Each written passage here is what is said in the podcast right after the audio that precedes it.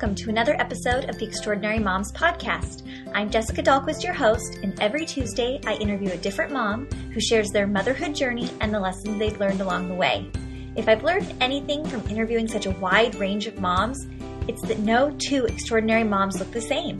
We all have a story to tell, and we are all mothering in our own way. So let's celebrate that and learn from one another. Thanks for listening, and if you like what you hear, please share the show with a friend. Good morning and welcome to episode 223 of the podcast. I hope you enjoyed our Mom of the Month episode on Tuesday. Sorry for all the switcheroos that had to happen. That, you know, it's a mom podcast talking to other moms. That's just kind of the way it goes sometimes. But I did really, really love getting to talk with Casey about her motherhood journey and just felt so inspired by her story. So thanks to everyone who nominated we have a great episode for you today. It is with Natalie Morris. Natalie Morris was actually a news anchor who went from working full time and thriving in her job to becoming a stay at home mom. And since that time, she's become really, really passionate about her family's finances. She's educated herself on how going from a two income family to a one income family, how she can be the best manager of her family's money. And now she's helping others to do the same. It's so awesome. This is an episode for everybody, regardless of your financial situation. Whether you're making what you want to be making in your family, whether your budget is a little bit more flexible, or if it's really tight, this episode is for you. And we're gonna talk about how to talk about money with your kids, how to really make the most of your money. And we're talking about her favorite things that she's done on television, which is super fun too. So I can't wait for you to get to know Natalie today. So let's get to it with Natalie Morris. All right, I'm really excited to be chatting with Natalie Morris today. Hi, Natalie. Hi. How are you doing? I'm good. Good. Where am I speaking to you from today? I am in New Jersey. Oh, nice. Are you from yeah. Are you from the East Coast? No, I'm from the San Francisco Bay Area. Okay. And then how long have you been out there? 10 years actually it'll be it was 10 years just this year wow and do you feel like real east coaster yeah do you feel like that's home now i do you know, th- this winter we had so many snow days on mm-hmm. the East Coast, and that just was not a part of my childhood. Okay, yeah. So, like when my first child started kindergarten and they said, "Oh, we have a delay open because of the snow," I did not know that was even a thing. Yeah, I didn't know right. But now I feel like I can navigate real weather. So yeah. yeah, I like the East Coast. Yeah, you're pretty proud of yourself. That's awesome. Well, for people that may not know you, will you just give a little background on yourself and your professionally and your family? Okay, yeah. So people may know my brand, I guess, from uh, my career as a news anchor and a newscaster. So I spent probably the most of my 20s and 30s as a writer and TV news reporter for various outlets like the San Francisco Examiner, uh, the Oakland Tribune, and then I transferred from print news into TV news um, in my late 20s. And so I moved to New York specifically for that job to work in TV news. Mm-hmm. I was working for CBS and then I had a child and then I worked for NBC. So I've done mostly technology reporting for most of my career, my more formalized career. But then I had a big transition that happened to me, like a lot of us when we become moms. Um, you know, some of it my choice, some of it not. And I found myself without a paycheck and a one year old baby. And then I became pregnant with my second. I've since had one more, so we have three total and done. Mm-hmm. And so I had to sort of figure out what I wanted to do with my career with this skill of being a communicator, someone who likes to write and speak and disseminate information, um, but also going through the stage of my life where I felt like leaving for a full time job, leaving my little kids behind, didn't feel like that was a good balance for me either. Mm. So, as I was going through this transition, I noticed that I was feeling really powerless about not having a paycheck mm. to contribute to my family any longer. So, I decided that I was going to become really, really good at personal finance, at using the money that was inside of our house currently. And I went to the library and I started reading personal finance books and I taught myself a lot about managing money, about how to grow money, about how to manage investments. So my husband said to me, You should start a blog and start to write and speak about what you've been teaching yourself. A lot of people don't know these things. And I was very resistant to that at first because hmm. I felt like, no, no, I'm a company person. Like my brand should belong to NBC or CBS or whoever it is. I didn't want to be my own entrepreneur. I was afraid of that. But it turned out to be a really great thing. And so, you know, a couple months later, I did start to write on my own site about what I was learning and what I was implementing in my house. And that's what I do now is I help other people empower themselves when it comes to personal finance to think of their finances creatively to understand what they have to work with and how to build, and employ the same skills in your personal wealth building that you employ already in your job, such as team building, goal setting, learning new skills, all of that stuff.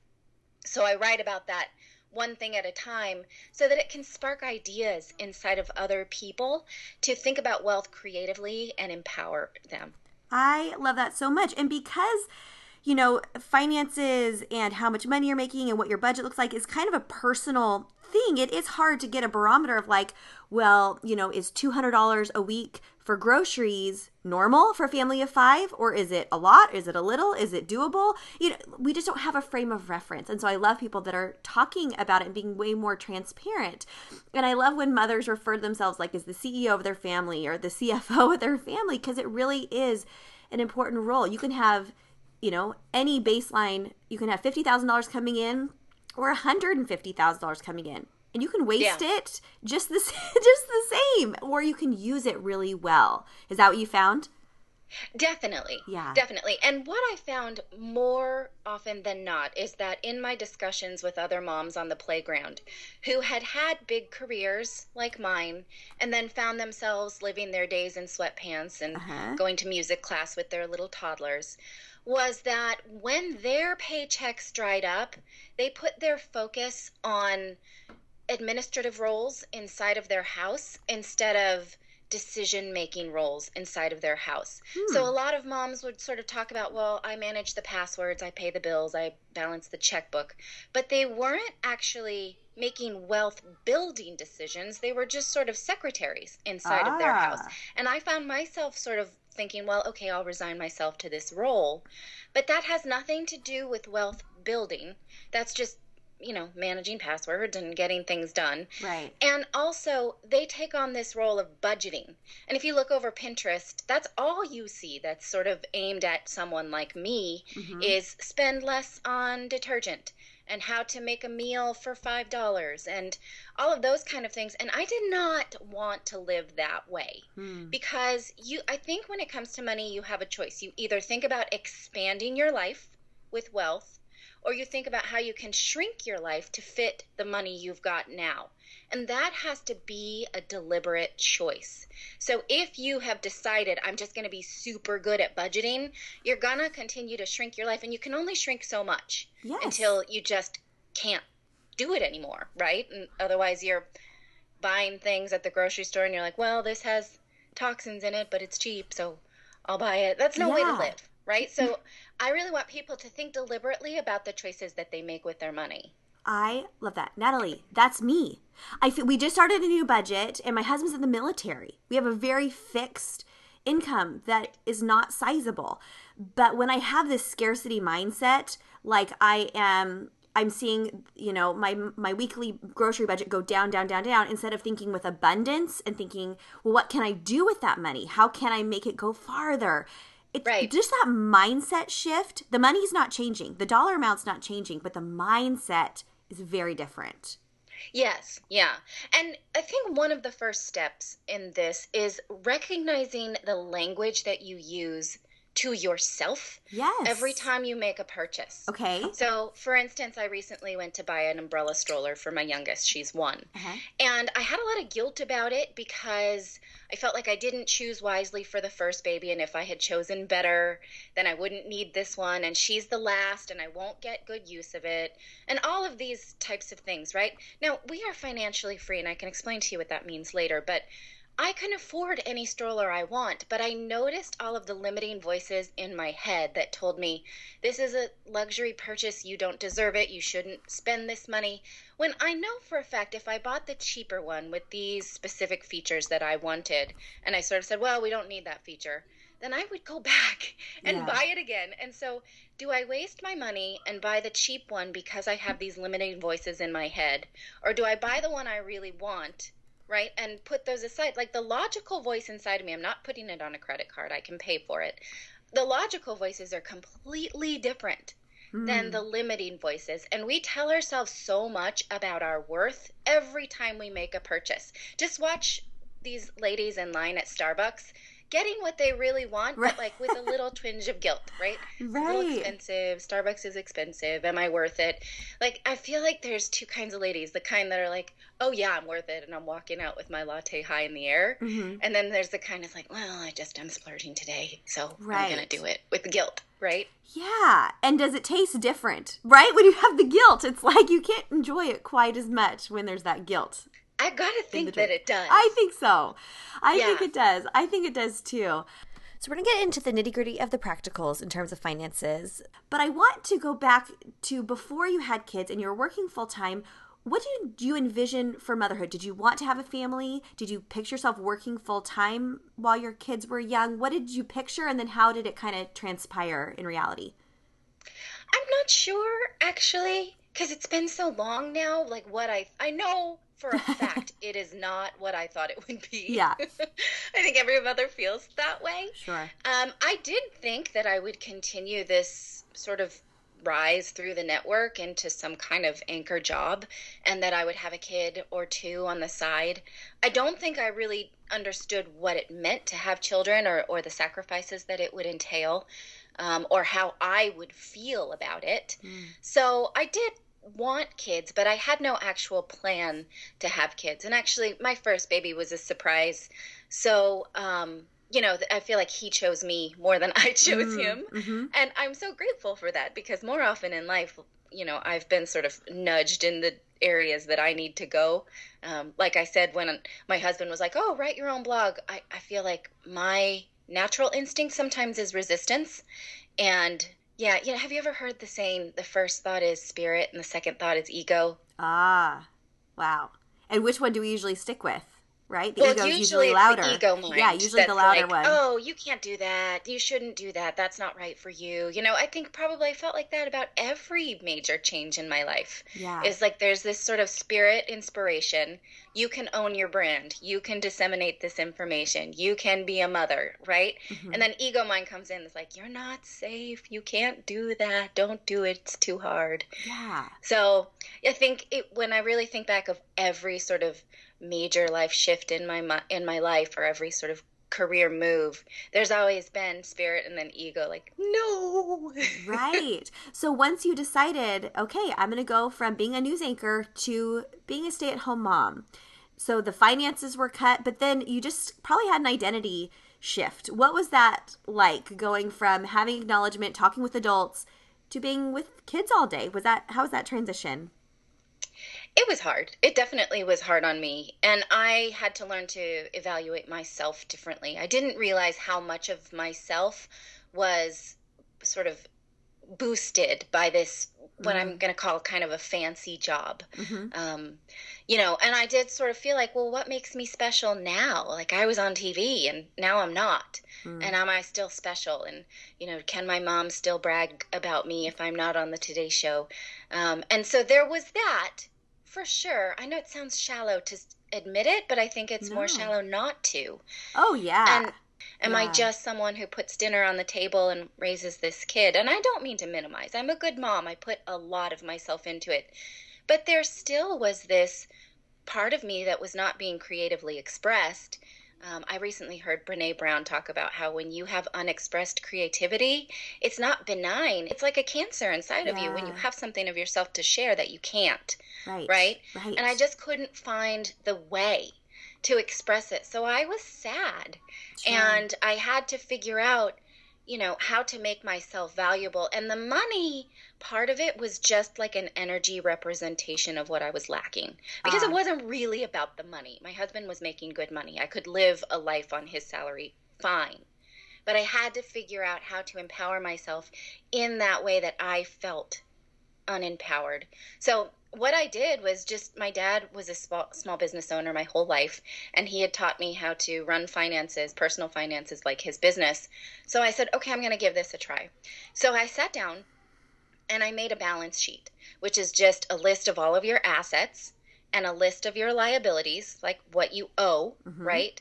Um, your mortgage payment, your car payment, your student loan, and you add them up. So you add up your assets. What do you own? You have a car, you have a house, you have some clothes, you have some electronics, list those values, add them up. You own this much in assets.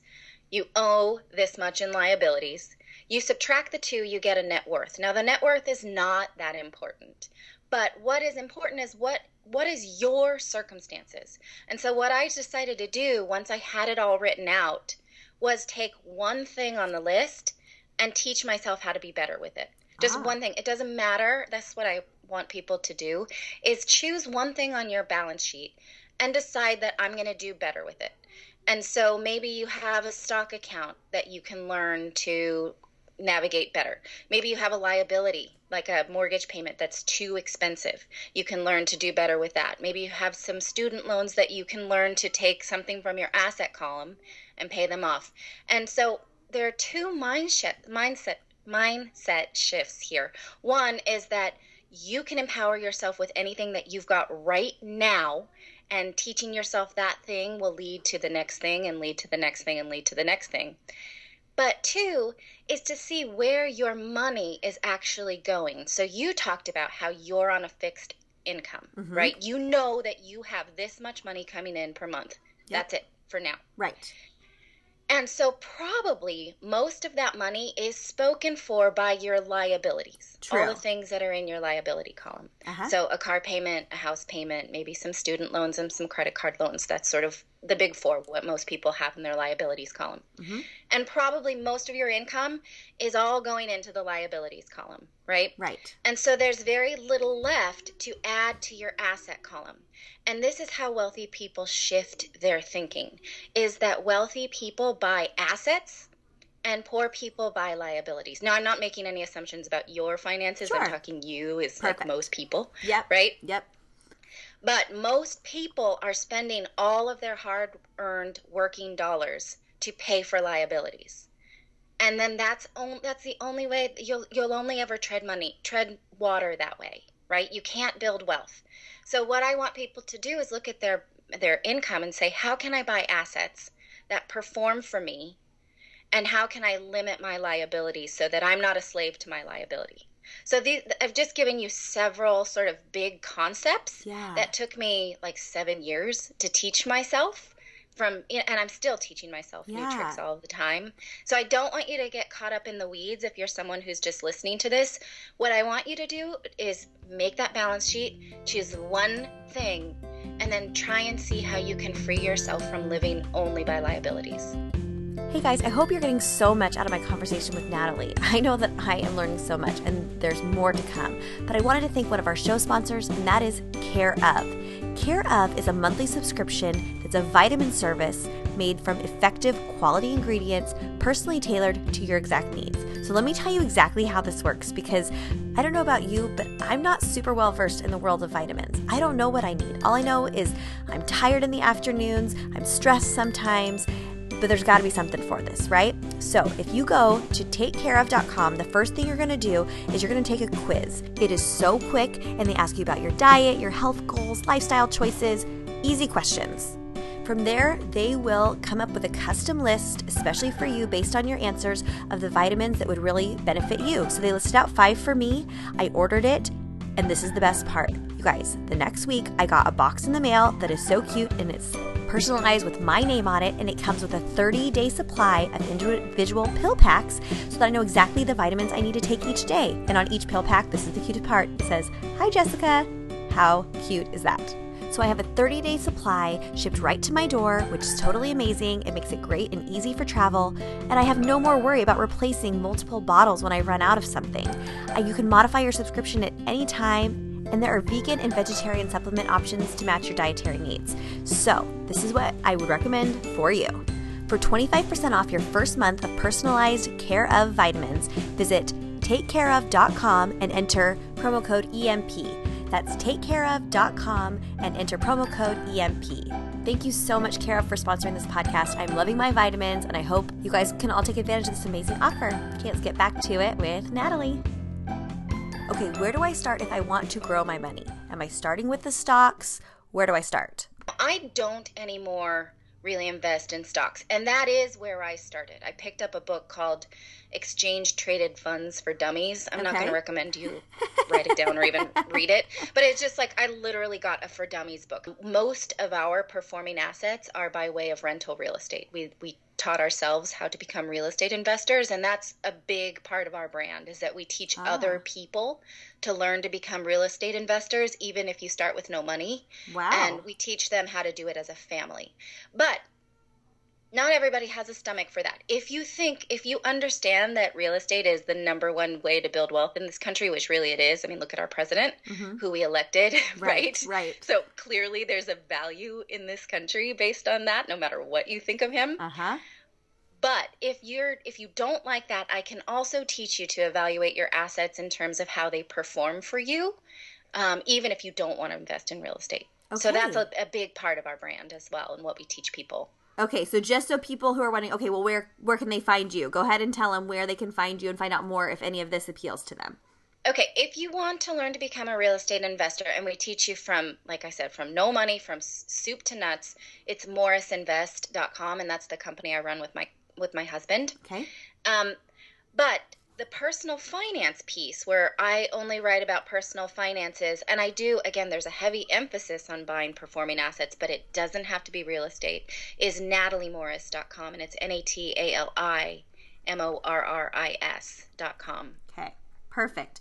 Yeah, because everyone's going to enter at a different entry point, right? And so some people have some money and some wiggle room to do something with, and some are scrambling because there's just not enough money and they need to produce more. So this yeah. gives a lot of a lot of options, which I think is great. So aside from people pouring more into the liability side of things, is there another pitfall that you see people constantly making that could just be something that could open our eyes today to what we might be doing wrong?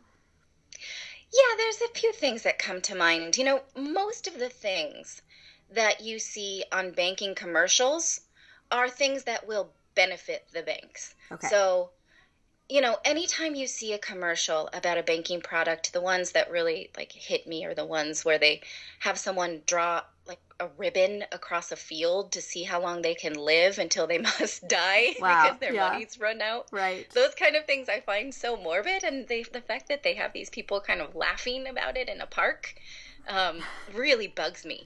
yeah. And you know, what they're trying to tell you is that you can save your way to wealth.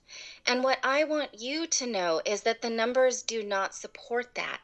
You cannot save your way to wealth.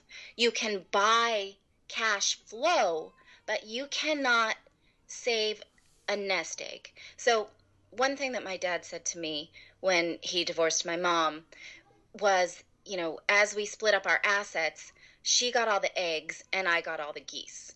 Um, of course, it didn't make me feel good to think that he did that to my mom, mm-hmm. but I understood what his what he was saying was that his values were that he did not want the cash.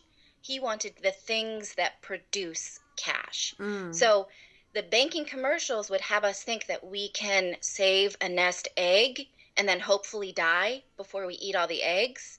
And that's not the way to wealth. Wealthy people buy geese right? Something right. that produces eggs on a regular basis.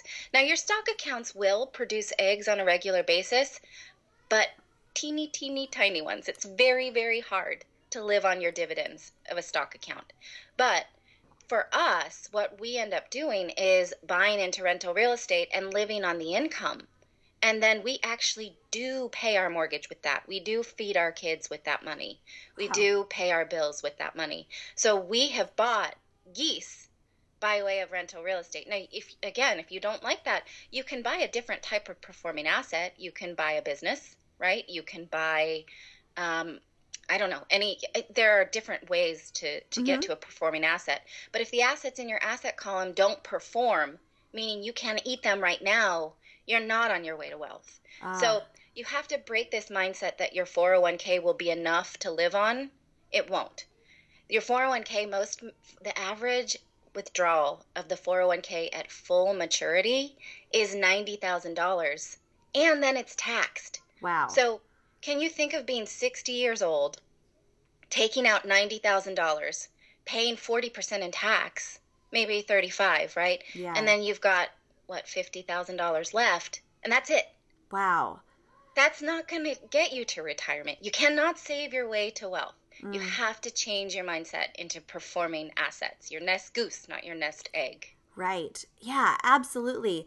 And I'm more of the mentality, or historically have been of the mentality, I save money to save money, right? Instead of I save money to spend the money wisely and to make more money and everything. And my husband, we're saving for our first house right now. And it's so exciting, but I just feel like, gosh, but there's these other things. Like we're living so frugally and but but we're saving so much towards this thing that will that is the goose, right? And so I just got to keep believing that.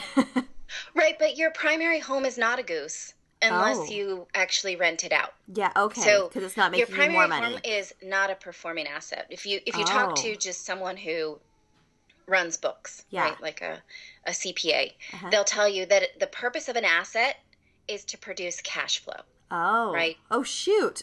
and so you but I don't want you to be afraid of this or not do it. Let me right. let me change your mindset about it sure. just a little bit. Okay. okay. So maybe you're going to run your business out of your house or you'll rent it out on, rent out a room on Airbnb or something like that and then it does perform. So your home as an asset does not produce cash flow. So it is not really an asset, right? Mm-hmm. But that does not mean that you cannot lower your liability towards being in that house. So let's say you have a $200,000 mortgage on a house and you have to go to work every single day to make sure that you can pay your mortgage, mm-hmm. right? Mm-hmm. But you've got a 401k and maybe you've got a, a, a, home equity line of credit or you have all sorts of other assets that you hadn't thought about that you maybe can use to lower your liability in the house mm-hmm. and free up some cash. So an accountant would tell you if you have an asset that doesn't produce cash flow, either sell the asset or pay off the liability. So, what I'm saying for people who are like, yeah, but I'm stuck in a mortgage, I have to, you know, pay the mortgage, I want to live here, I love this place, is to figure out how to accelerate your payoff of the ah. liability with assets you have now. Now, we, my husband and I, we actually have a book about that called How to Pay Off Your Mortgage in Five Years because mm. we want people to get rid of that big monkey on their back for an asset that doesn't perform, but still live in the home that they want to live in, that they love.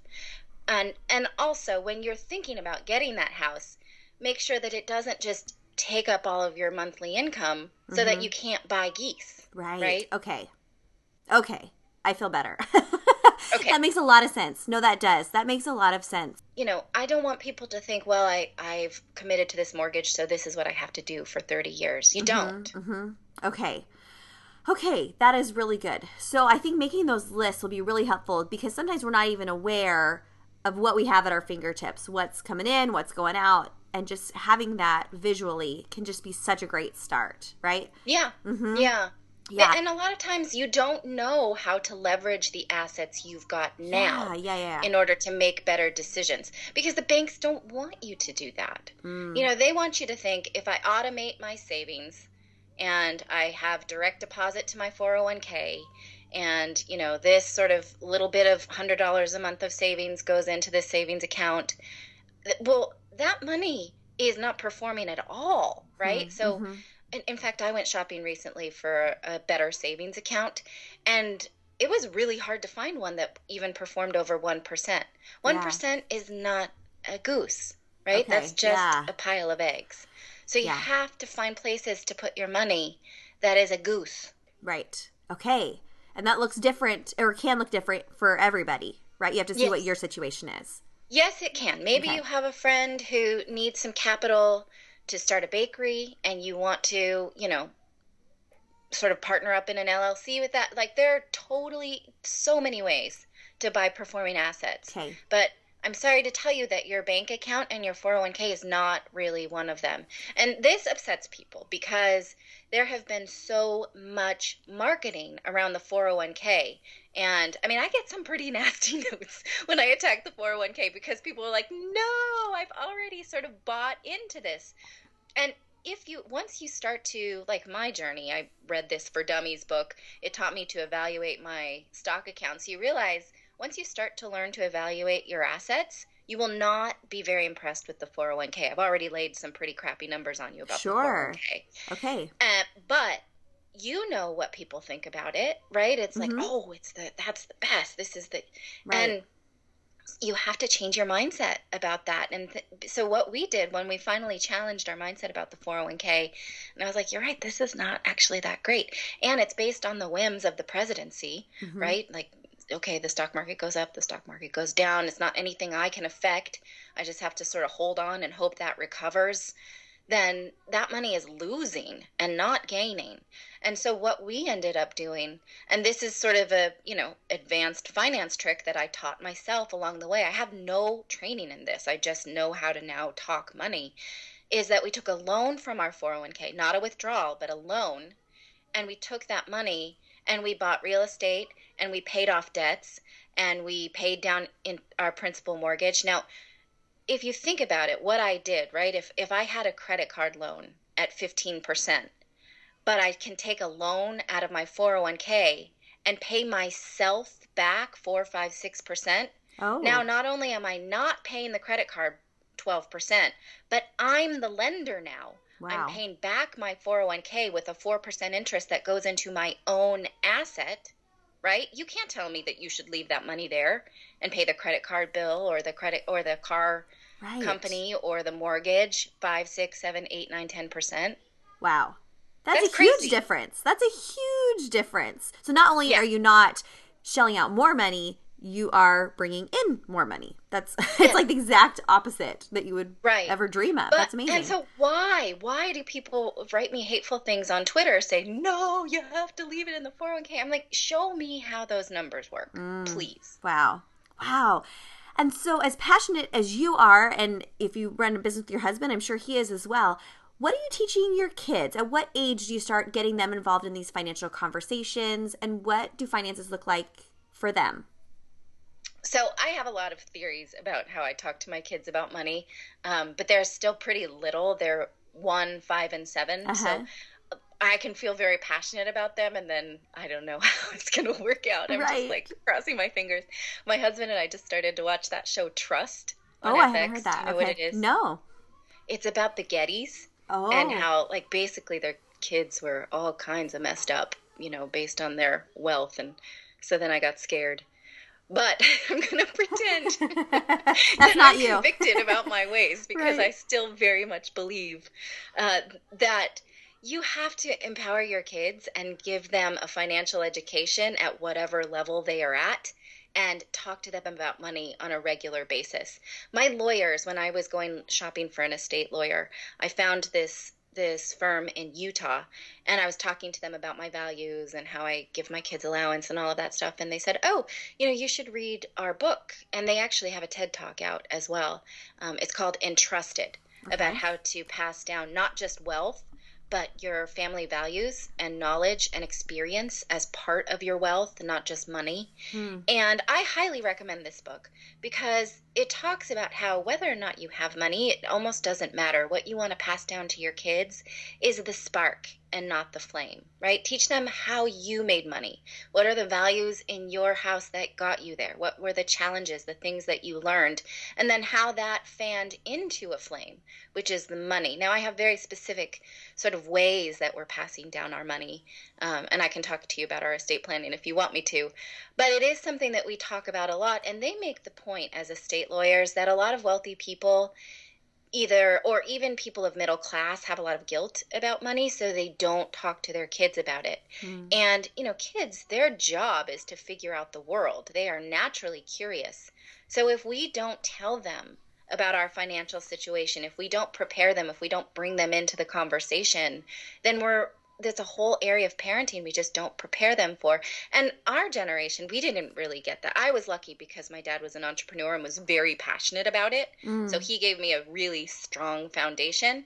But as I became an adult, I realized that was so rare that not everybody gets that. And we were, financial education is really uneven the way it's taught in schools, if at all. That's so interesting. And, and I feel like I have similar aged kids as as you, but the other day, my two and a half year old, somebody said, "Oh, you like Mickey Mouse? Are you gonna go to Disneyland?" He says, "Disneyland costs a lot of money." and he's two and a half, and so I do fear that my own focus surrounding the budget and kind of that scarcity is it's showing, you know, when we're at the store, like, no, we can't. That that costs costs a lot, and I just kind of flippantly say these things instead of okay, that's $35 Lego set. How much do you have right now? How much more do you need yeah. to save? Let's make a plan. Having those goals be attainable to them instead of it's just too much money, squash it. But that's how I view things sometimes. And so it just comes out without me even being intentional about it. And I'm intentional about a lot of things. This is an area I need to be more intentional about, and I know it. Yeah, but think about our conversation about Starbucks and my stroller yeah? a little while ago. You're you know, right. like yeah. those things are just they're circulating in your head mm-hmm. and then they just come out because that's what you're thinking. Now, I kind of was like that too, and then I read a book called The Opposite of Spoiled okay. by Ron Lieber, um, who was the New York Times financial columnist, and he talks about how um, he has a very specific way to dole out allowance, which we employed in our house. And so I tell them, you know, mommy and daddy will take care of your needs, but you have to take care of your wants. Like if you just want this Lego, mm-hmm, right? Mm-hmm, mm-hmm. Then you save your allowance and you buy it. Mm-hmm. Now, birthdays and Christmas and now Easter, um, those kind of things, we do give them things. Um, I try really, really hard to get my parents and my in laws not to give them junk. Like, I, I'm always telling them, please don't get them a bunch of stuff for their parties or their birthdays. Get them experiences. Yeah. Um, they don't always listen to me. yeah. Know, sort of grandma's prerogative to spoil them. But right. I really want them to sort of not have this value around just the stuff. Right. But I do have to let them waste their allowance when it comes time. Like there are times when they'll say, Can today be a spend day? So I'll let, let them take their spend money to the store and see what they've got. And, you know, sometimes they buy something that I'm like, I know you're not going to play with that. Right. And it's a great lesson though to get ah. something that you really didn't value just because you wanted the thing. Mm-hmm. and then i've seen them go back the next time with that in their head like yeah this was a waste of my money. I want to actually save it. So i'm i'm pretty deliberate. I have a post on my blog about how i give allowance and i don't actually pay them for chores. It's a completely separate lesson. Um, something else people like to hate on me about. no, but, I love it. Um, yeah, I am very deliberate about that. I don't think allowance should be tied to the, you know, chores because they have to do chores anyway. Mm-hmm. And chores are not something they, I don't get paid for. I'm not chores. getting paid for chores. Exactly. Right. That's what I was thinking. Yeah. But then some people think, well, you're paying them for nothing. And I'm not. I pay them as a separate lesson. Right. Right. It's just, this is your lesson about money chores have to be done because if they have the option, well, I just don't want the money and then I'll right. just not do the chore, they'll take it. Right. And they can't. That's mm-hmm. not a choice. Right. Yeah, no, that is such that is such a great point. I think even though our kids are young, starting from a young age, you can't underestimate how much they're picking up on and when they're given that power like they'll start from a younger age making wiser choices or not wise choices and learning from them and that's just as valuable yeah. And I've seen them like want something in the store or say, "Oh, I can afford this, but I really want this thing." And then they'll walk away empty-handed and that feels like a huge parenting will right, win right. because they've had the willpower to delay gratification and i'm just like okay good. And then in my head i'm totally high-fiving myself like yeah buy the crappy thing right. you know and I'll, I'll, tell them so i don't pay them for chores but i will pay them for extra jobs. Like they'll say oh, okay can I do a job to earn the extra $5 for this thing? And then I'll come up with something. And how I distinguish that in my house is that chores are for everybody. Like you have to take out the trash, you have to separate your laundry, like those kind of things. But if you do something specifically for me, that's my responsibility otherwise, like shredding papers in my office um, or washing my car, which actually it's their mess. They should really wash the car. Right. Yeah. Right. But, uh, yeah. but nevertheless, like something that I wanted done for me, then I will pay them. Yeah. And that's kind of hard to find sometimes because I don't want them to think that like mowing the lawn is not otherwise their responsibility. It is. Mm-hmm. Yeah. So, so, like, I just I have a stack of papers right next to me that I've been saving for them to shred for Perfect. the next time that they want a job. Perfect. Yeah, whenever I find a sock that doesn't have a match right away, I have a mystery sock basket where there's only one, single one. And that's a waste of my time, but it's fine for them. So I'm like, okay, like you want something to do or you know, you want to earn 25 cents, like go go match up those socks in the basket. And that's, that's an brilliant. easy thing even from a very yeah. young age. And it's teaching them matching skills and hey, you know, I feel again, parenting win, high five, you know? And I'm still doing so, that. So kind of stockpile those things like shredding the paper or uh, matching up the socks that you know they can't really mess up. yeah, putting stamps on bills or whatever. Exactly, yeah. exactly. Well, this is so valuable, and you created such just great resources that we could talk about all day. But if people go to your website, nataliemorris.com, or for that investment one, it's morrisinvest.com, right? Yeah, and we have a podcast. So oh, great. if you want to just sort of like feel out how you feel about investing in real estate, what that entails. Um, again, some of these financial tricks, I'm always learning new things. Okay. So, you know, some of it you might, if you hop in on an episode and you're like, what the heck is this? These are things that have taught, we've taught ourselves over the course of seven or eight years now mm-hmm. of investing together. So, you know, if that doesn't work for you, you, there are plenty of ways to find a different episode that does. And Perfect. we try and teach people that. We we have like the podcast, we have the blog, we have, you know, so many free resources. Um, and then the book as well is there's a 2018 version coming out. I can't tell you when yet about um, how to pay down your home your your mortgage. Right. Um, so there are plenty of ways that you can start somewhere. But I just want to tell anyone who might be listening is that you can only start with what you've got. So just make your list and tell yourself, I can do better with one thing. Okay. Yes. And sometimes people just feel so overwhelmed by this that they don't make any progress and they don't start. And that is probably the worst thing is just to stay, yeah. stay stuck. Just start with one thing, like you said. Yeah. yeah. And, and remind yourself that personal finance is confusing for a reason. Okay. The banks really, really benefit on the fact that it's too hard for most people. Mm. And so you can do better. Um, you just want to think basically whatever they tell you, think the opposite. Right. Exactly. and then tell yourself, I can do this. You okay. can, you know? Okay. If you're telling me it's it can be confusing for for many people, including you at some points, that makes me feel better. yeah. That's great. And also don't be scared to ask dumb questions. Okay. You know, I mean, I think at first I was very timid, especially because I'm like this little housewife. Like, oh, can right. you please explain this life insurance thing to me? And then as I began to read and study, and now I, I can say to someone, explain this to me like I'm four years old. And I don't feel, right. you know, ashamed of saying that anymore because I know that I've got the chops to understand it. And even if I don't, it's my money and I want to learn this skill. Probably you're selling this product, so it's your responsibility to teach it to me. And then my responsibility to evaluate if it works for me. So never be afraid to ask dumb questions. Okay. That is so, so good.